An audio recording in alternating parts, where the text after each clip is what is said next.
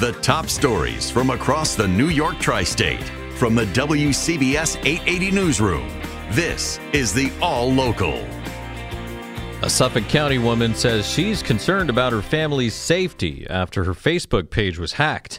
Well, quite a story to tell. We hear now from WCBS Long Island Bureau Chief Sophia Hall in Northport. Jane Deedle still cannot believe this has happened to her. Someone hacked into her Facebook account and posted cute puppies for sale.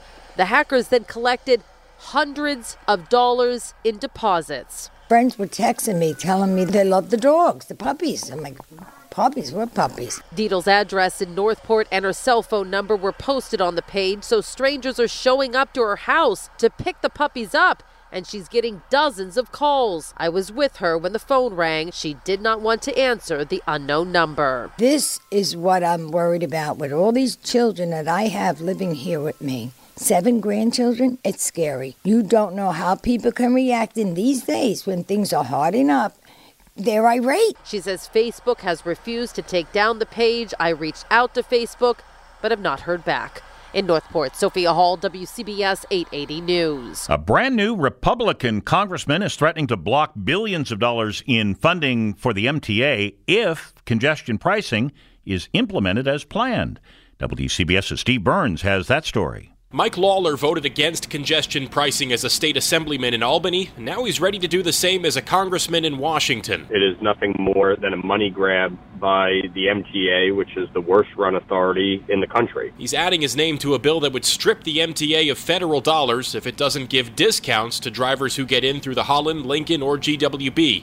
The bill hasn't gained traction in past years, but Lawler expects support from his Republican colleagues now in the majority. The House Republican majority uh, has made it very clear that they are looking to rein in spending. So I don't think there'll be too much opposition if $2 billion worth of support for the MTA is taken off the table. The MTA, in response, notes congestion pricing is established New York state law and will help ease congestion and fix the transit system.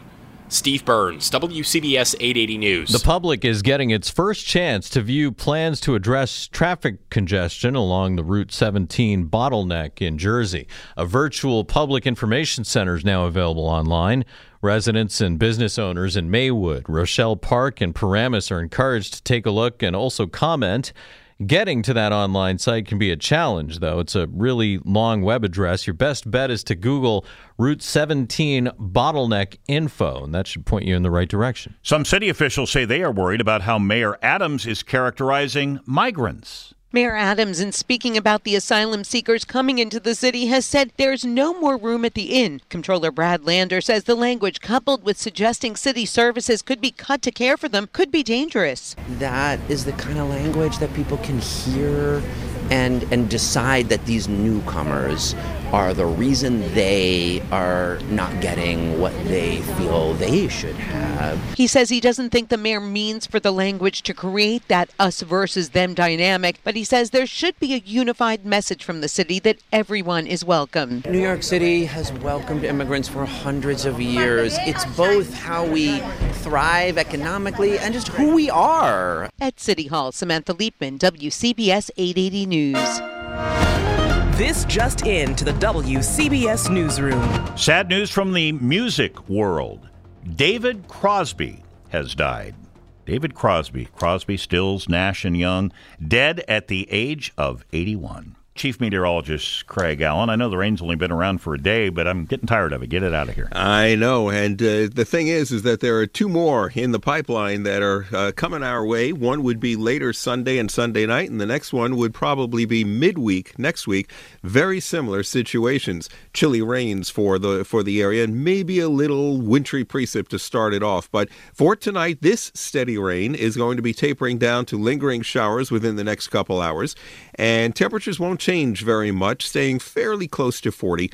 There could be a leftover shower that pops up tomorrow. Otherwise, clouds will break for some sun at times and a rather breezy 44 to 48. 30s for Friday night, 40 to 45 on Saturday with a mix of sun and clouds. And Sunday, well, that's the next one for probably Sunday afternoon into Sunday night. You get through uh, some dry weather Sunday morning, but 40 to 45 on Sunday as well. Right now it is 40, humidity 93%. Stay informed, stay connected. Subscribe to the WCBS 880 All Local at WCBS880.com or wherever you listen to podcasts.